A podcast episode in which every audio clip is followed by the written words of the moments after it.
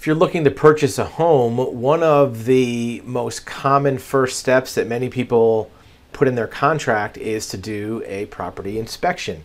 Instead of hiring a property inspector, so to speak, you may want to actually just hire an actual contractor or a number of contractors. And here's the reason why.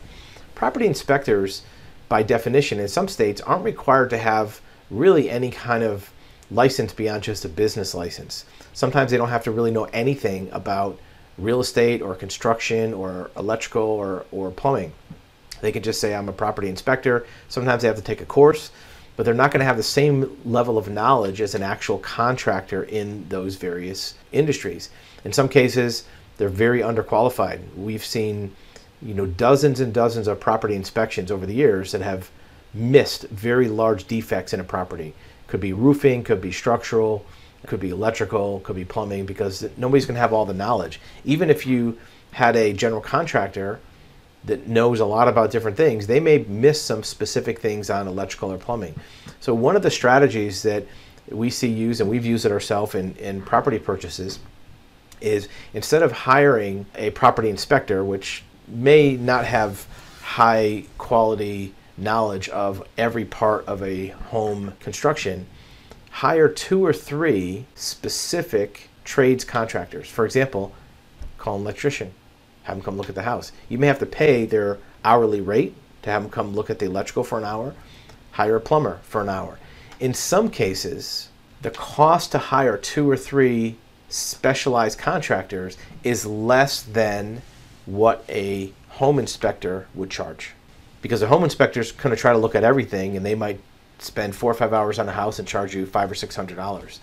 You may be able to have an electrician come out, pay him an hourly rate of, let's say, $100, have a plumbing contractor come out, pay their hourly rate of $100, $150, having a roofer come out.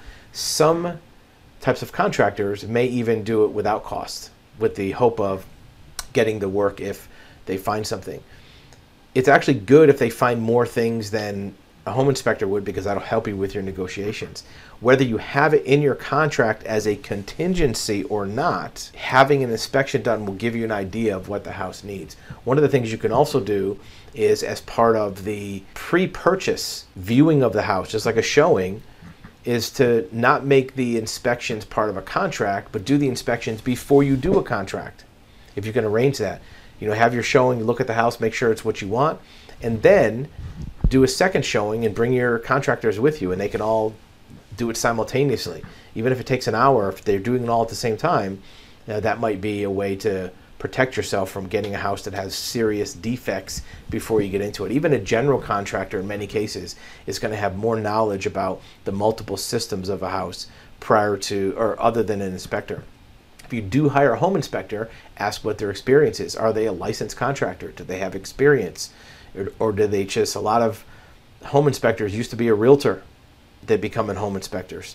So you have an alternative to a home inspector who may not have the credentials or experience or knowledge that a specific contractor of a trade or a general contractor might have, to look at a house and see what's wrong with it, to see what the defects might be. And you can decide to go forward. If you find that it needs $10,000 worth of work, but it's still worth doing, that's fine. But at least you'll know, and you'll know if there's any other potential defects that could be deal breakers. For example, structural defects in a roof or in framing, or even erosion defects. If you live near the beach where it's eroding the house, you could find that out, where a general contractor is much more likely to be able to pick up on those things than a home inspector, who may not have the knowledge of all the different systems in a house and all the different things such as grading, or water intrusion, or other defects that can really pop up later, and find out that there's big expenses needed to keep that property intact.